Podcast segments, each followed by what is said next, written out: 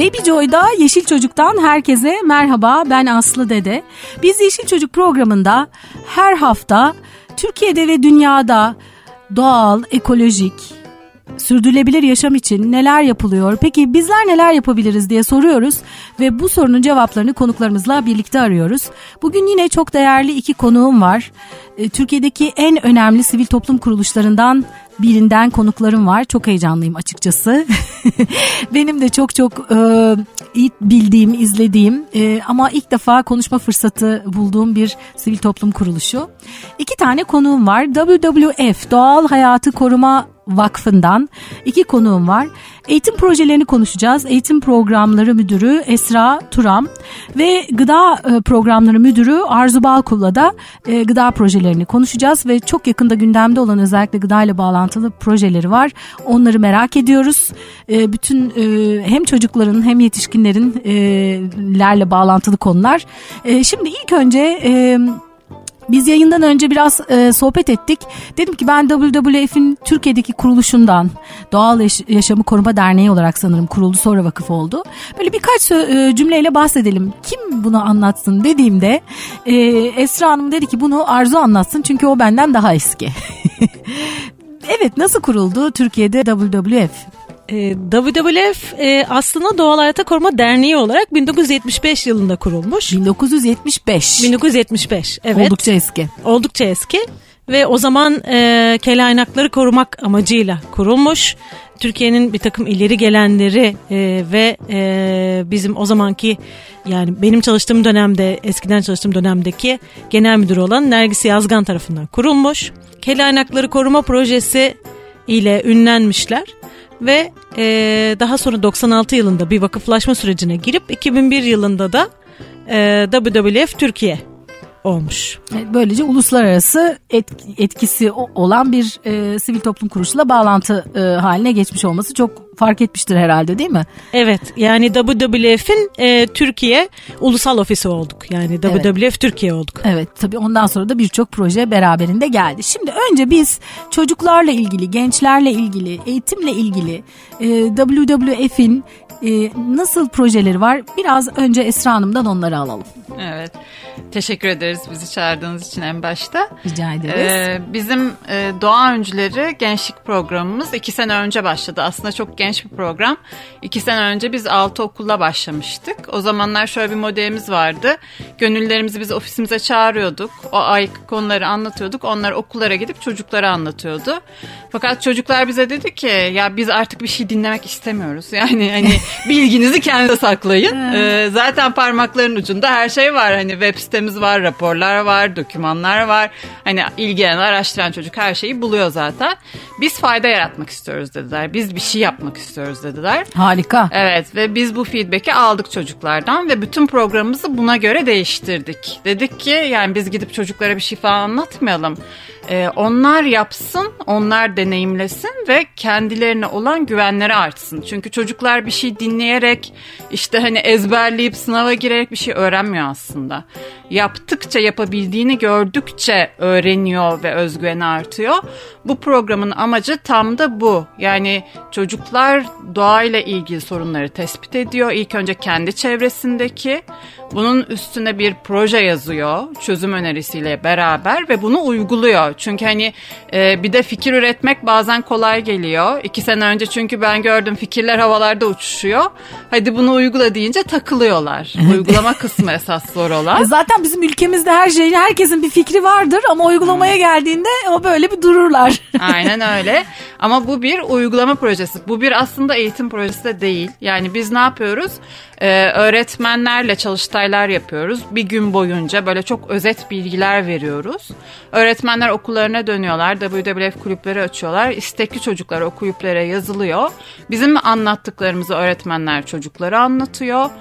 Çocuklar ya plastik avcısı oluyor, ya su meleği, ya yaban hayat korucusu ya da gıda savaşçısı oluyor. Bu 4 modülden birinde sorunu tespit ediyorlar. Önce kendi alanlarında çözüm uygulamasını uyguluyorlar, yapıyorlar. Sonra da diyoruz ki doğa öncüsü olacaksan okulunda ya da evinde yapman yeterli değil. Kapsamını büyüt, örgüt, çevre okullara git anlat, örnek ol, onları da işin içine kat.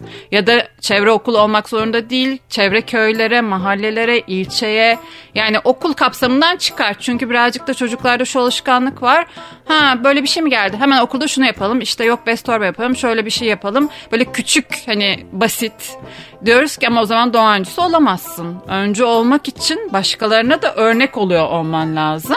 O yüzden ulaştırman lazım. Evet, okulunla başla tabii ki, ya da işte mahallenle, köyünle başla. Ama sonra gidip mutlaka başkalarını da, başka okulları da, başka insanları da dahil et ki kapsamın büyüsün. Eğer bu kapsamın büyürse de, yani biz bunu böyle bir yarış gibi konumlamak istemiyoruz ama bu sene şöyle bir NTV ile de anlaşmamız oldu. 6 bölümlük bir anlaşma. En başarılı 25 projeyi çocuklar televizyondan anlatacaklar. Ay çok güzel. Evet, yani yarışma değil bu ama mecburen o en motivasyon. Kapsamlı. Evet, motivasyon. Yani sonuçta diyoruz ki kesinlikle birbirinizle yarışmıyorsunuz ama kendi alanınızı büyütme peşindesiniz. Etkiniz büyüdüğü zaman zaten hani başarılı projeler arasında otomatikman girmiş olacaksınız. O 25 proje hani bütün Türkiye'ye sesini duyuracak çocuklar. Diyecekler ki biz bu yaşta bunları yapıyoruz. Hani gelin siz de katılın, dahil olun, hep beraber yapalım. 8 ile gittik bu sene. Hani yerelden çocukların öncülüğünde böyle doğa projelerini çıkartıp tüm Türkiye'ye yaymak gibi bir amacımız var. 8 ile gittiniz. Bu hangi sene 8 il? Eskişehir, Kastamonu, İstanbul, İzmir, Ankara, Van, Adana, kaç il oldu mu? Saymadım ama evet. Peki bu illeri nasıl belirlediniz? Ya şöyle, şimdi biz Milli Eğitim Bakanlığı ile protokol imzaladık. Gerçi bakanlık şey dedi, hani il seçimini bize bıraktı ama tabii ki okulların seçimini bakanlık yapıyor. Yani biz kriterleri söylüyoruz, şu ilde şu kadar okula, şu kapsamda gitmek istiyoruz diye okulları onlar seçiyorlar. İlleri de daha çok kendi projelerimizin olduğu iller. Mesela geçen sene Antalya'ya gitmiştik, dediler ki biz bu sene de gireceğiz. İşte Antalya'da projelerimiz var, İzmir'de projelerimiz var, Kastamonu'da var. Hani daha böyle projelerimizin olduğu illeri seçtik ama şimdi her sene iller değişecek zaten. Yani bu sene gittiğimiz 8 il seneye başka. Yani İstanbul, İzmir, Ankara belki aynı kalabilir. Hani büyük şehirlerde çok çocuklara ulaşma imkanı oluyor. Ama öteki iller hep değişerek zaten her sene devam edecek. Yani bu vakfın kendi projesi. Bir sponsorlukla yapmıyoruz bunu. Çok kendi güzel. Kaynaklarını kullanarak çok yapıyor. Güzel. Maratonda gönüllerimiz bizim, yani bu program adına para topluyorlar. Evet, çok güzel. Doğa öncüleri adına koşuyorlar. O toplanan parayla da her sene bu programı gerçekleştirme şansımız oluyor. Çok güzel. Peki bu çalıştay yapıyoruz dediniz. Hı-hı. Öğretmenler, bu seçilen okullardaki öğretmenler oluyor. Evet. Bu durumda Hı-hı. değil mi? Evet, yani il başına 40 öğretmen. Bir günde 40 öğretmeni davet ediyoruz. Çünkü interaktif bir eğitim. Çok kalabalık olduğu zaman öğretmenleri tek tek dinleyemiyoruz. Yani beraber proje yazıyoruz öğretmenlerle. Çünkü hani şimdi proje yazma, yönetme biraz öğretmenler için de yeni. Mesela diyoruz ki ölçülebilir hedef koyun. Çünkü o 25 projeyi biz nasıl seçeceğiz? Bir kıyaslama yapmamız gerekiyor, tabii, ne yazık ki. Hani ölçebilir hedef olmadığı zaman, ölçebilir data gelmediği zaman bizim seçim yapma şansımız yok. Hani böyle genel şeyler, işte plastik, tek kullanımlık plastiği azaltacağız gibi genel şey değil. Şu anki mevcut durum şu kadar, işte şu kadar ton plastik atığı var okulumuzda. Biz işte bunun atıyorum %25'ini azaltma hedefimiz var. Şu etkinlikleri yapacağız. Zaman planımız bu. Sonuçta böyle bir etki yaratacağız. Çevre okullara gittiğimizde şu kadar çocuğa ulaşacağız. O okullarla beraber şu kadar ton plastik atığını azaltacağız. Şu kadar tonu geri dönüşüme kazandıracağız. Etkimiz bu olacak diye bizim ölçebilir hedeflere ve sonuçlara ihtiyacımız var. Tabii gelişim için bunu bilmemiz lazım ki ne kadar geliştiğimizi görelim, değil mi? Aynen, yani şimdi bu böyle proje yazma, yürütme, yönetme ve sonuç, yani işte akıllı hedef koyma, sonuç odaklı olma aslında bizim iş hayatımızda da geçer. Biz de mesela senelik hedefler koyuyoruz. Hedefimize yönelik plan yapıyoruz. O hedefimizi sene sonunda tutturduk mu, tutturmadık mı bakıyoruz. Yani bu çocuklar geleceğe de böyle hazırlanıyor. Çünkü büyüdüklerinde de zaten böyle proje yazıp yürütecekler. Hani biz de kendi projelerimiz için fon arıyoruz. Onlar da bu arada fon arıyorlar kendi projeler için. Kaynak geliştirme yapıyorlar. Aynen bizim mini versiyonumuz gibi aslında. Evet, çok biz güzel. De doğa projesi yapıyoruz. Onlar da yapıyor. Aha. Peki bu öğretmenleri seçerken nasıl bir seçim oluyor? Öğretmenler kendileri istekli olup başvuruyor. Yani istekli olan öğretmenler bazen bizi bulabiliyor ama şöyle dedik. Milli Eğitim Bakanlığı'na şu kriterleri sunduk. Dedik ki doğayla ilgili kulüp öğretmenleri, çünkü bir sürü kulüp var okulda. İşte hayvanları koruma kulübü var, çevreyi koruma kulübü var. İşte sürdürülebilir gıda kulübü var. Hani doğayla ilgili kulüplerin öğretmenlerini davet edelim dedik ve ona göre öğretmenleri seçtiler. Anladım. Evet, doğayla ilgili kulüplerin öğretmenleri hep geldi bize. Ona göre geliyor. Zaten ilgili öğretmen oluyor o da. Peki sonra onlar gidiyorlar çocuklara o eğitimi aldıktan sonra başlıyorlar çalışmaya çocuklar. Yani çocuklara ilk başta bizim o anlattığımız özet bilgiyi aktarıyorlar. Biz biraz böyle videolar, sunumlar falan hazırladık. Böyle kısa kısa, çocuklar hiçbir şey bilmeden, çünkü proje yazmaları mümkün değil ama böyle uzun uzun tutmadık onu, hap bilgi şeklinde. O 4 modülde çocuklara aktarım yapıyorlar. Sonra diyoruz ki yani böyle bir süre veriyoruz onlara, 3 hafta bir ay bir gözlem yapın. Yani çocuklar bir sorunları görsün çevresindeki ve hani hangi modülde proje yazmak istiyorlarsa grup oluştursunlar, tek başlarına yazmasınlar. Çünkü burada hani grup içindeki iletişim, koordinasyon, bir liderlik varsa onun çıkması ve hani orada bir ekip çalışması var. Onun da hani kıymetli olduğunu düşünüyoruz. Ekip çalışması halinde yazsınlar. İlk önce ilk etapta bize gönderiyorlar. Biz bir bakıyoruz. Gerçekten uygulanabilir mi? Kapsamı okul dışına çıkmış mı? Ölçebilir, hedef koymuş mu? Olabilecek bir proje mi? Bir bakıyoruz. Geri dönüşlerde bulunuyoruz. Ondan sonra hemen uygulamaya geçiyorlar. 1 Mart'a kadar da bize sonuçları göndermeleri gerekiyor. 15 Mart'a kadar o 25 projeyi seçeceğiz. Sonra illere çekim yapmaya gideceğiz. Kendi alanlarına. Kendi alanlarında çekim yapacağız.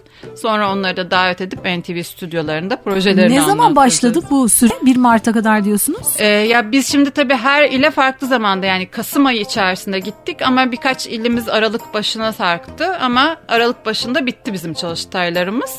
Şimdi artık bize projelerini ilk etapta yazıp gönderdiler. Şimdi onlara artık geri döneceğiz. Yani uygulamaları da başladılar bu arada. Uygulamalarını da başlattılar. 1 Mart'a kadar da sonuç raporlarını gönderecekler. 3 aylık bir süreleri var yani. Hatta 3 aydan az. Yani işte NTV'nin çekim tarihiyle uyusun diye öne çektik. Geçen sene 1 Mayıs'ta biz sonuç raporlarını almıştık. Geçen senenin lise birincisi ve ortaokul birincisinden bahsetmem gerekiyorsa lise birincisi mesela Foça'da oluklu kertenkeleleri korumak isteyen bir grup çocuk 5 tane köyü gezdiler. Oluklu kertenkele yılana benziyor. Köylü onu yılan zannedip öldürüyormuş. Halbuki hiç zararı yok.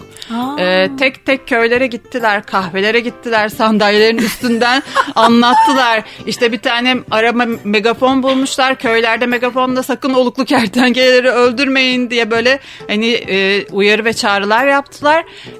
Ve ön test yapmışlar bu çalışmadan önce ve sonra son test yapıyorlar. Ve %60 oranında köylü diyor ki evet ben oluklu kertenkeleyi tanıyorum, artık öldürmeyeceğim. Yani %60'lık bir başarı sundular bize. Fotoğrafları, videolarıyla beraber. Çocuk ortaokul tarafında da oklu kirpiler seçildi. Oklu kirpilerde çocuklar işte kirpilerin ölülerini görüyormuş yolda. Bakıyorlar ki sebebi aslında dikkatsiz sürücüler. Böyle işte yol kenarına tabelalar hazırlıyorlar. Kirpileri hani ezmeyin diye. Ondan sonra bir ay sonunda bakıyorlar o 9 tane ölü kirpi 2'ye düşmüş. Onlarda da ciddi oranda bir azalma var. İkisi de Yaban Hayat Korucularından çıktı. Ortaokul, lise birincisi. Biz birincileri seçmedik. En çok etki yaratan 10 projeyi seçtik. Onları İstanbul'a davet ettik. Ulusal Gençlik Konferansı'nda anlattılar. Oradaki 200 kişi katılımcı oylama sonucunda bu ortaokul ve lise birincisini seçti. Bu sene de NTV'de ortaokul ve lise birincisi seçilecek. Orada da bir jüri olacak. Jüri tarafından seçilecek. Jüri seçecek bu proje. 25 projenin içinden mi seçecek? 25 projenin içinden seçecek. Peki ortaokul birincisi neredendi geçen sene? Antalya, Kaş. Antalya. Oradan 4 tane proje geldi. Foça ve bize. Antalya'dan geldi. Evet. Şeyler, birincilerimiz. Şimdi Foça bu sene de katılıyor mesela. Kaş gene katılıyor. Geçen sene katılan Hatay'dan öğretmenim. Yani geçen sene bu projeye katılan öğretmenler bırakmıyor aslında. Çünkü yani etki yapı oluşturabildiklerini gördüler. Hatta projelerini büyüterek bu sene geliyorlar. İşte il milli eğitim, ilçe milli eğitimle protokolle imzalayanlar, restoranları, kafeleri dahil eden okullar, çocuklar var. Peki bununla ilgili bilgi, hani katılamasalar bile bununla ilgili bilgiyi WWF'in internet... Evet, WWF.org.tr eğitim eğitimler, eğitim kısmında çalışmalarımızı bahsediyoruz. Bu doğa öncülerini de anlatıyoruz. Hatta bütün okulların faydalanabileceği Gezegenimiz diye bir tane de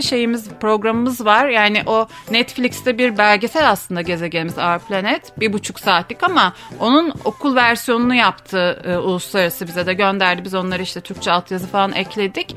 Böyle 5 dakikalık, 7 dakikalık kısa videolar var 6 tema altında. O videoların da 7-14 yaş grubuna göre atölyeleri var. Gene web sitemizde eğitimlerin altında bu Gezegenimizi okulda öğretmenler çocuklara izletebilir, çocuklar evde izleyebilir, atölye çalışmalarını okullarda yapabilirler. Yani genel şeye açık aslında. Yani, herkese açık. Yani böyle bir programın içine dahil de olabilirler ama dahil olamasalar da en azından oradan bilgiye ulaşıp yani doğa öncüsü de olabilirler ama hemen proje yazıp göndermeleri lazım. Çünkü projeler bana artık yavaş yavaş gelmeye başladı. 1 Mart'a kadar da sonuç göndermeleri lazım. Yani tabii ki o çalıştayda anlattığımız şeyleri ben online üstünden mail olarak da paylaşırım katılmak isteyenlere.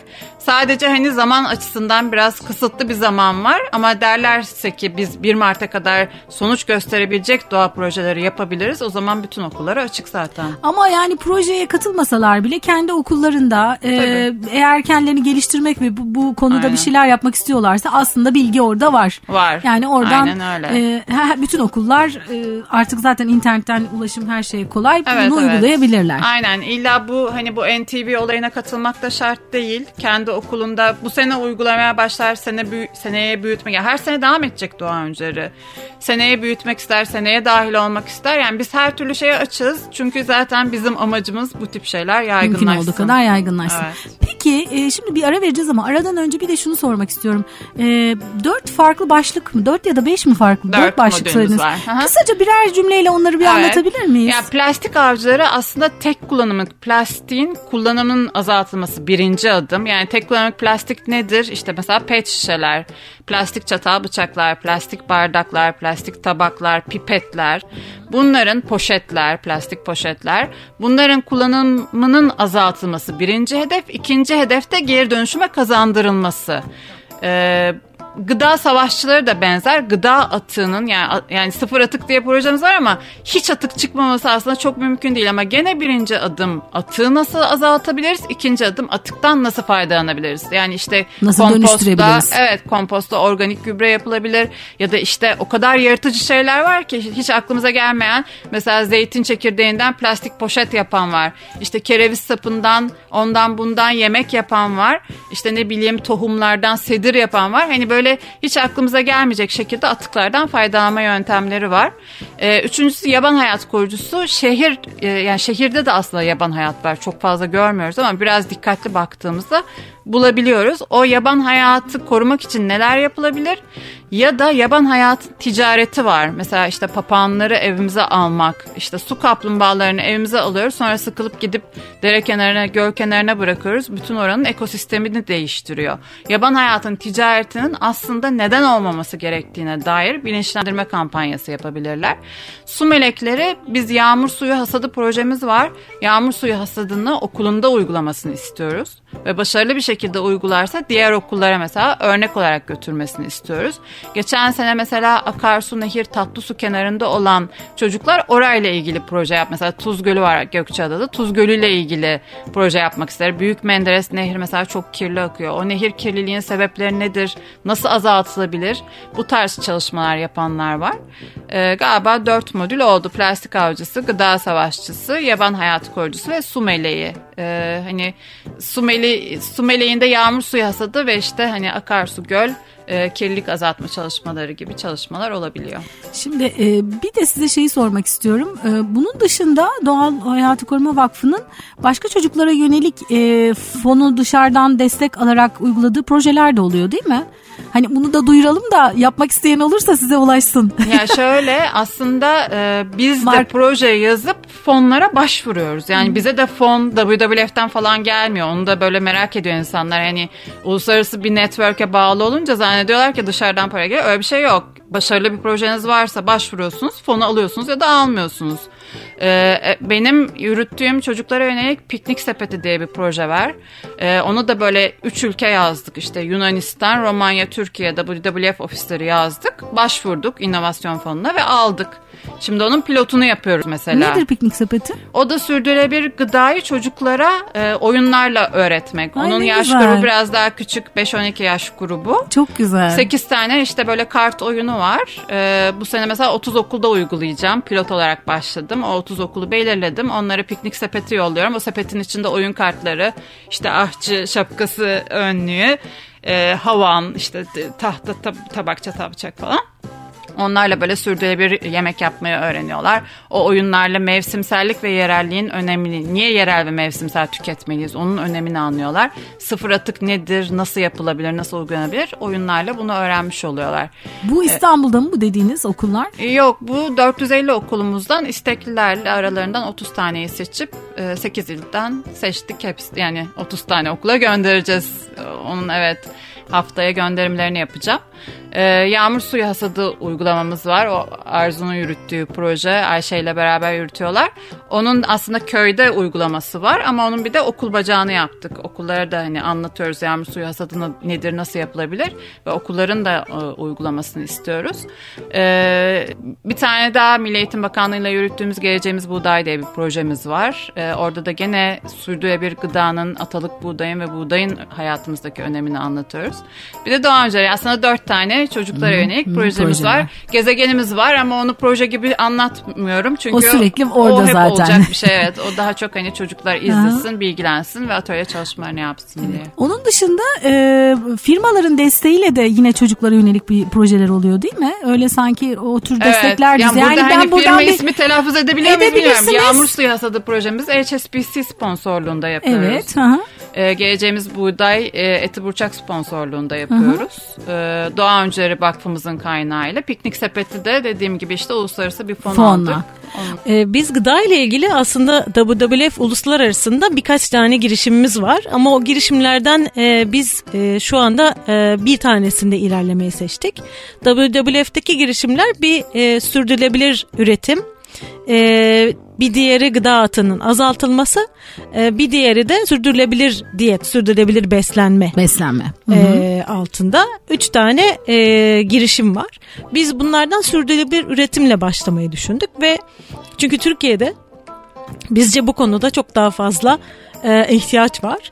Sürdürülebilir üretimde ne demek? Doğaya daha az etki bırakan şekilde üretim yapılması, gıdanın üretilmesi demek. Siz de biliyorsunuz gayet iyi.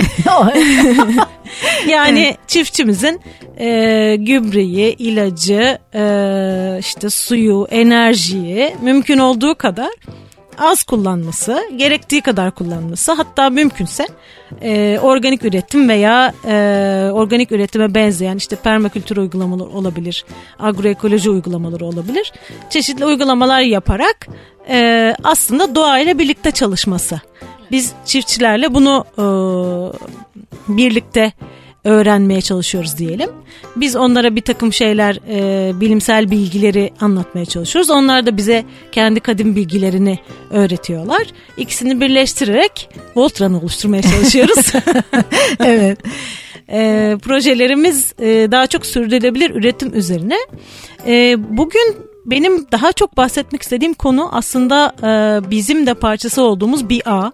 Zehirsiz Sofralar Ağı. Zehirsiz Sofralar Ağı şu anda 95 tane sivil toplum kuruluşundan oluşuyor ve sürekli de büyüyoruz. Çok güzel. Benim yıllar önceki hayalimdi. Evet yani biz de aslında bunu Buğday Derneği başlattı, Zehirsiz Sofralar Ağı'nı. Onun öncesinde de biz kendi aramızda böyle bir ufak bir araya gelip böyle bir şey yapsak nasıl olur filan diyorduk. Buğday'ın liderliği yapmasıyla bu projede Zehirsiz Sofralar Ağı kurulmuş oldu. 95 sivil toplum örgütü galiba şu anda, hatta 100 olduk. Birçok sektörden sivil toplum kuruluşu var. Bir takım oluşumlar da var. İlla bir şey olmanız gerekmiyor. Sivil toplum kuruluşu olmanız gerekmiyor. Girişimler, inisiyatifler de var. Bu oldukça önemli çünkü yıllar önce GDO'ya hayır platformu kurulduğu zaman o hani birlik olmanın verdiği o güçle, o etkiyle kocaman canavar bir domates dolaşmıştı ve hakikaten çok önemli bir bilinçlenmeydi. Şimdi o yüzden bu beni çok heyecanlandırdı. Evet, aynı şekilde beni de çok heyecanlandırıyor. Çünkü Zehirsiz Sofralar Ağı'nda sadece işte doğa koruma, çevre koruma örgütleri değil, aynı zamanda tüketici dernekleri, tüketici federasyonları. Hepimiz birden sahiplenmeliyiz. Evet, evet. Yani halk sağlığı ile ilgilenen doktorlar, işte organik tarım üreticileri, yani aklınıza gelebilecek pek çok, yani işte avukatlık örgütleri var. Yani aklınıza gelecek çok fazla sektörden. Gıda deyince aslında o kadar çok buna bağlı şey var tabii, ki. Tabii. Konu. Herkesi ilgilendiriyor tabii. Gıda yani. Aha. Herkesin gün be gün ihtiyacı olan bir madde gıda. Hı-hı. Yani hepimizin günlük hayatında hepimizi ilgilendiren bir konu. Dolayısıyla da biz her sektörde sivil toplum kuruluşlarını, örgütlerini, işte girişimleri bu ağa bekliyoruz. Peki siz WWF olarak bu ağa için, yani bu ağla bağlantılı ne yapıyorsunuz? Şöyle, biz sıklıkla bir araya geliyoruz. Bir yürütme kurulu var, bir de iletişim komitesi var. Yürütme kurulu daha seyrek ama iletişim komitesi çok sık bir araya geliyoruz. Bir kampanya başlattık ilk olarak. Zehirsizsofralar.org web sitesinden girilip kampanyada ulaşılabilir. Change.org'da üzerinde yürüyen bir kampanya, imza kampanyası. Şu anda 89 bin kişiye ulaştık. Hedefimiz aslında 1 milyon. 1 milyon da şöyle bir sembolik şeyi var. Avrupa Birliği'nde 1 milyon imzaya ulaştırdığınızda yasa yapıcılara bu konuda bir yasa yapın deme hakkınız oluyormuş hukuki olarak. Çok güzel. Biz de oradan yola çıkarak Türkiye'de, madem AB'ye uyum sürecindeyiz, 1 milyon imza topladığımızda yöneticilerimizden zehirsiz sofralar talebimizi iletebileceğimizi düşündük. Bu talebin içerisinde şu anda Dünya Sağlık Örgütü tarafından çok tehlikeli, kanserojen olarak açıklanmış 13 tane pestisit etken maddesinin ivedilikle yasaklanmasını talep ediyoruz. Yani biz zehirsiz sofra diye dediğimizde bu 13 pestisitin olmadığı, kullanılmadığı sofrayı mı? O gıdaların, soframızda gelen gıdaların üretilirken bunların kullanılmadığı gıdalar mı anlamalıyız zehirsiz sofralar deyince? Aslında şöyle bir vizyonumuz var, onu da söyleyeyim. Biz aslında 2030 yılına kadar ya da 35 yılı Avrupa'da AB'nin vizyonu en azından 2035'e kadar pestisitsiz üretim. Pestisit derken de dinleyicilerimiz bunu tarım ilacı olarak biliyor ama biz buna tarım zehri demeyi tercih ediyoruz. Çünkü ilaç pozitif etkisi olan bir şeydir. Halbuki bu aslında o ilaç değil, zehir. O bir zehir. Evet, yani öldürüyor çünkü. Öldürüyor. Yani ya böceği ilaç öldürüyor. İlaç tedavi eder, değil mi? Evet, ilaç tedavi eder. Biz bunlara tarım zehri diyoruz, o yüzden. Güzel bir noktaya değindiniz. Çok teşekkür ediyorum. Evet, yani ilk aşamada 13 tane pestisit etken maddesinin ivedilikle yasaklanması ve 2030 ya da 35 yılına kadar bir plan çerçevesinde tüm gıdalarımızın zehirsiz şekilde üretilmesini talep ediyoruz. Bunun dünyada yapılan örnekleri var. Endonezya gibi, bizim gibi gelişmekte olan bir ülkede bile yapılabilmiş. Dolayısıyla bu tamamen vizyon ve istek meselesi. Aslında daha önceden zaten, ya da şöyle, aslında biz organik tarım dediğimiz şey bu ama biz diyoruz ki bu zaten böyle olsun yani. Hani organik ürünler ayrıca organik ürün olmasın. Üretim böyle olsun. Evet, yani normumuz bu olsun. Normalimiz organik üretim olsun. Çünkü aslında doğayla birlikte çalıştığınızda doğa size zaten veriyor. Çok bereketli bir şey. Doğa ana çok bereketli bir varlık. Yani siz onunla karşı çalışmadığınız sürece, onunla birlikte çalıştığınız sürece o sizi zaten besliyor. Dolayısıyla aslına bakarsanız biz şu anda bütün dünyada ürettiğimiz gıdanın 1/3'ünü çöpe atıyoruz. Yani sırf bunu kurtarsak bile doyabiliriz. Ya da organik tarım dünyayı beslemez gibi şeyler var ama biz eminiz ki bu konuda bilimsel araştırmalar da var. Organik tarım bütün dünyayı besleyebilir. Evet. Hatta şimdi şöyle dinlerken şunu düşünüyorum. Kendi kendini besleyebilen bir Türkiye varken bizim çocukluğumuzda değil mi bize böyle bir Türkiye haritası verirlerdi. İmtihan olurduk öylese, sınav olurduk. Evet. Nerede ne yetişiyor diye yazmamızı isterlerdi. Biz de boş bir Türkiye haritası çizer. Ne hangi ürünlerin nerede yetiştiğini işaretlerdik sınavlarda. Ama tabii süreç içerisinde ne yazık ki Türkiye kendi kendini doyurabilen bir ülkeyken şu anda aynı durumda değil. Biz de buna üzülüyoruz açıkçası. Yoksa doyabiliriz aslında. Bizim topraklarımız çok bereketli. Topraklarımız çok bereketli. Maalesef yanlış uygulamalar yüzünden o toprakları da kaybediyoruz. Yani siz pestisit kullandıkça organizmalar direnç kazanıyor. Siz daha fazla pestisit kullanmak zorunda kalıyorsunuz. Bu böyle bir kısır döngü. Yani bizim 1979 yılından 2018'e gelene kadar, yani 40 yıl içerisinde pestisit tüketimimiz 7 kat artmış durumda. 7 kat. Çiftçi sayısı azalıyor. Üretim yapılan alan azalıyor ama kullanılan pestisit miktarı artıyor. Yani bu çok çarpıcı bir veri. Buradan ben annelere özellikle seslenmek istiyorum. Pestisit özellikle çocuk ve bebeklerde etki ediyor. Çünkü pestisitin kalıntıları özellikle çocuklarda. Bağışıklık sistemi henüz tam oturmamışken. Evet, yani düşük IQ, ergenliğe giriş gibi şu anda sıklıkla etrafımızda görülmekte olan işte bu çok hareketli çocuklara da hani şey deniyor ya, hiperaktif ya deniyor. Işte bütün bunların bu kadar yaygın görülmesinin nedenini pestisitlere bağlıyor bazı uzmanlar, halk sağlığı uzmanları. Dolayısıyla buradan annelere seslenmek istiyorum. Eğer ki çocuğunuzu ve hatta tabii kendinizi de başta olmak üzere iyi beslemek istiyorsanız pahalı demeyin. Çünkü üretimi diğer konvansiyonele göre biraz daha maliyetli olabiliyor. Pahalı demeyin. O aradaki farkı doktora vermediğiniz fark olarak organik gıdaya verin.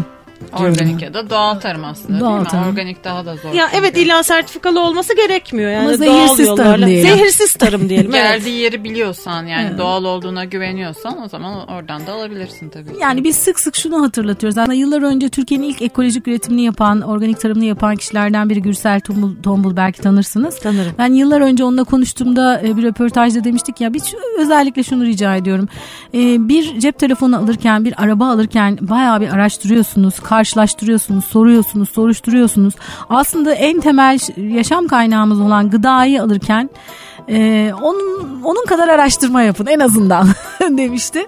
Hakikaten o çok çok önemli. Tabii, yani her gün kendimizi beslediğimiz şeyleri, her gün ağzımıza koyduğumuz şeylerin kaynağını araştırmıyorsak bence çok çok yanlış bir noktadayız yani. Peki WWF'in bunun dışında başka gıda ile ilgili yaptığı çalışmalar var mı burada anlatabileceğimiz? Evet, Anadolu Efes'le yaptığımız bir çalışma var. Arpa ve şerbetçi otu tarımında gene üretimin doğada bıraktığı etkiyi azaltmak. Bu da işte gübreyi, suyu, ilacı vesaireyi mümkün olduğunca daha az kullanmasını sağlamak. Çeşitli işte bir takım elektronik cihazlar kullanıyoruz bunlar için. Bir de bilgiyi kullanıyoruz. Toprağın organik maddesini arttırma da aslında bunun için önemli. Çünkü siz toprağın organik maddesini arttırdıkça, yani bizim bildiğimiz şekliyle hayvan gübresi verdikçe toprağa ya da işte dökülen yaprakları toprakta bıraktıkça toprak kendi kendine yeniliyor aslında. Toprak canlı bir organizma aslında.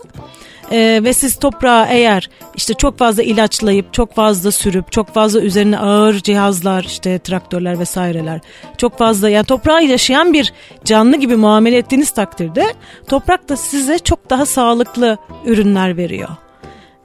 Yani onun kendi içerisindeki döngüsüne siz aslında destek olsanız toprakta size destek oluyor. O mikroorganizmalar çünkü birbirini besliyor, işte nematodu, protozoası vesairesi, birinin dışkısını öbürü yiyor, öbürünün dışkısını başka bir tanesi yiyor filan, böyle bir güzel bir döngü var toprağın içerisinde.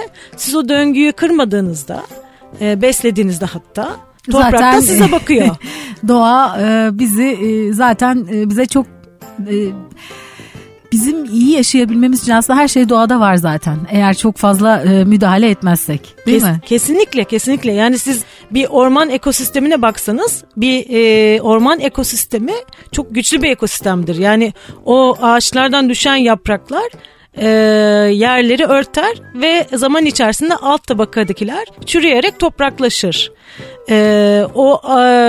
Üstteki örten yaprakların altındaki organizmalar orada faaliyet gösterir. Üstü örten yapraklar onu işte soğuktan, sıcaktan Hı-hı. korur vesaire. Yani o kadar mucizevi bir sistem ki, bir döngü ki aslında biz insanoğlu müdahale etmesek o döngüyü kırmasak aslında çok daha bizim için de iyi olacak. Çünkü aslında İnsan da doğanın bir parçası. Peki şimdi sürenin sonuna gelmek üzereyiz. Ben aslında her ikinize de şunu sormak istiyorum. Şimdi sivil toplum kuruluşlarında çalışıyorsunuz ikiniz de. Bilmiyorum geçmişinizde sürekli böyle miydi ya da şu an böyle bir kuruluşta çalışmaya nasıl karar verdiniz? Çünkü çok istekli insanlar var. Yani dünya için, insanlar için, daha iyi bir yaşam için bir şeyler yapmak ve illa çalışmak da olmayabilir. Gönüllü de olabilirler tabii. Sivil toplum kuruluşunda çalışmaya nasıl karar verdiniz? Ya bu bir kariyer sonuçta, sivil toplum bir tercih.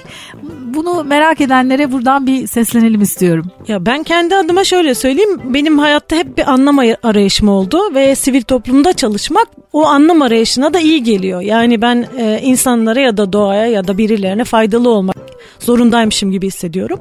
Dolayısıyla sivil toplumda çalışmak benim için zaten olmazsa olmaz bir şey şu anda. Hı hı. O yüzden hani herhangi bir karar verme noktası olmadı.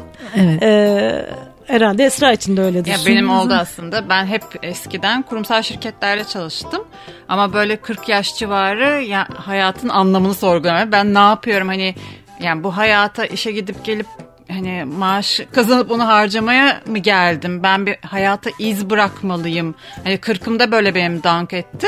Ama tabii hemen her şeyi değiştiremiyorsunuz. Ama ne yaptım? Kurumsal şirketlere sosyal sorumluluk tarafına geçtim.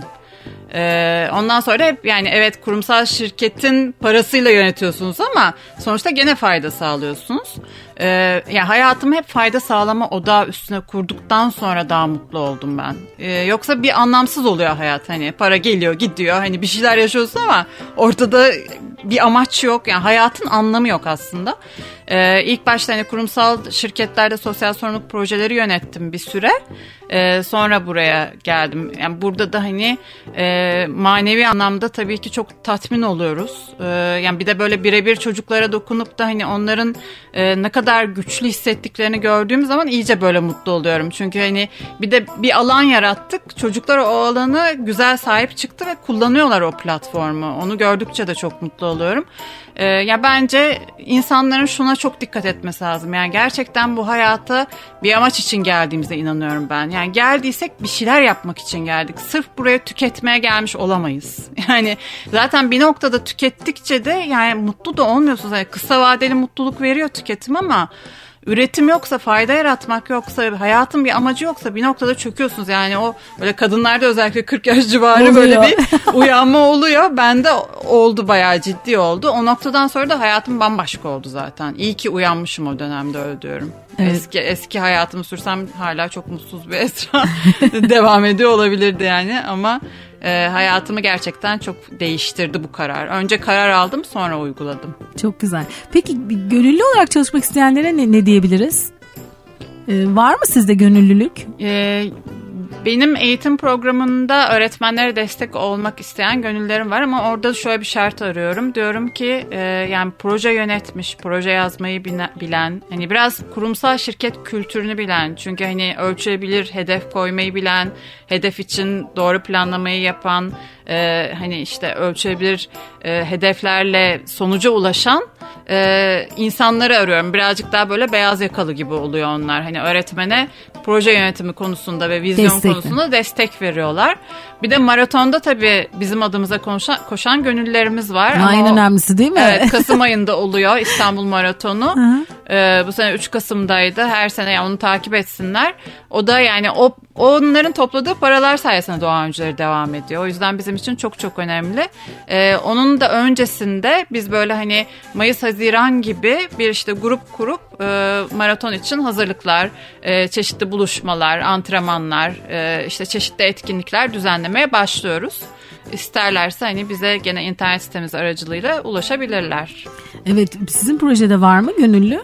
Gönüllü bizim HSBC projesinde var ama HSBC çalışanlarının gönüllülüğü. Orada da gene Esra'nın anlattığı program çerçevesinde okullara gidip yağmur suyu hızlılığını anlatıp uygulama yaptıracaklar. Onlar öğrencilere gönüllü olarak. Gönüllü olarak. Ama gönüllülüğe bir de şunu eklemek istiyorum. Aslında gönüllü olmak için illa bir yere gidip bir şey yapmak gerekmiyor. Bizim mesajlarımızı çevrenize yaymanız da bir gönüllülüktür. Yani zehirsizsofralar.org web sitesine girip imza vermek de bir gönüllülük.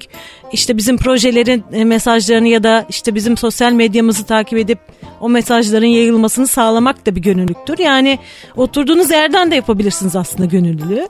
O yüzden hani sadece gelip bilfiil arazide çalışmak değil, hiç vaktiniz yoksa bile akşamları 5 dakika sosyal medyayı da paylaşım yapmak bile bizim için faydalı bir şey. Gerçekten o da önemli, evet. Bunlar gerçekten önemli çünkü manevi olarak hakikaten boşluk duygusu olduğu zaman özellikle belirli yaşlardan sonra hastalıklar başlıyor. O yüzden yani insan birilerine faydalı olduğunu hissettikçe kendi de bundan besleniyor aslında. O yüzden de hayatta sağlıklı kalabilmek için de kendi bireysel sağlığımız için de birilerine faydalı olmak gerçekten önemli, değil mi? Evet, kesinlikle ben de aynen öyle hissediyorum. Peki, ayağınıza sağlık, nefesinize sağlık, emeğinize sağlık. Çok çok teşekkür ediyorum geldiğiniz ve bu bilgileri benimle paylaştığınız için. Biz teşekkür ederiz. Evet, bir Yeşil Çocuk programının yine sonuna geldik. Ben Aslı Dede. Bugün WWF-Türkiye Ulusal Örgütü'nden, doğru söyledim mi? Evet. 2 tane konuğum vardı. Arzu Balkuv, Gıda Programları Müdürü ve Eğitim Programları Müdürü Esra Turam'la bugün sohbet ettik. Bize projelerinden söz ettiler. WWF'in Türkiye web sitesinden projeler hakkında detaylı bilgi alabilirsiniz. Siz de başvurabilirsiniz bazı projelere ya da gönüllü olabilirsiniz. Bize nasıl ulaşabilirsiniz? yeşilçocuk.com yazarak ya da sosyal medyadan Yeşil Çocuk yazarak bize ulaşmanız mümkün. Aynı zamanda Karnaval.com üzerinden Yeşil Çocuk podcastlerini de dilediğiniz zaman dinleyebilirsiniz. Bütün Yeşil Çocuk programlarının podcastleri de Karnaval.com üzerinden ulaşılabiliyor.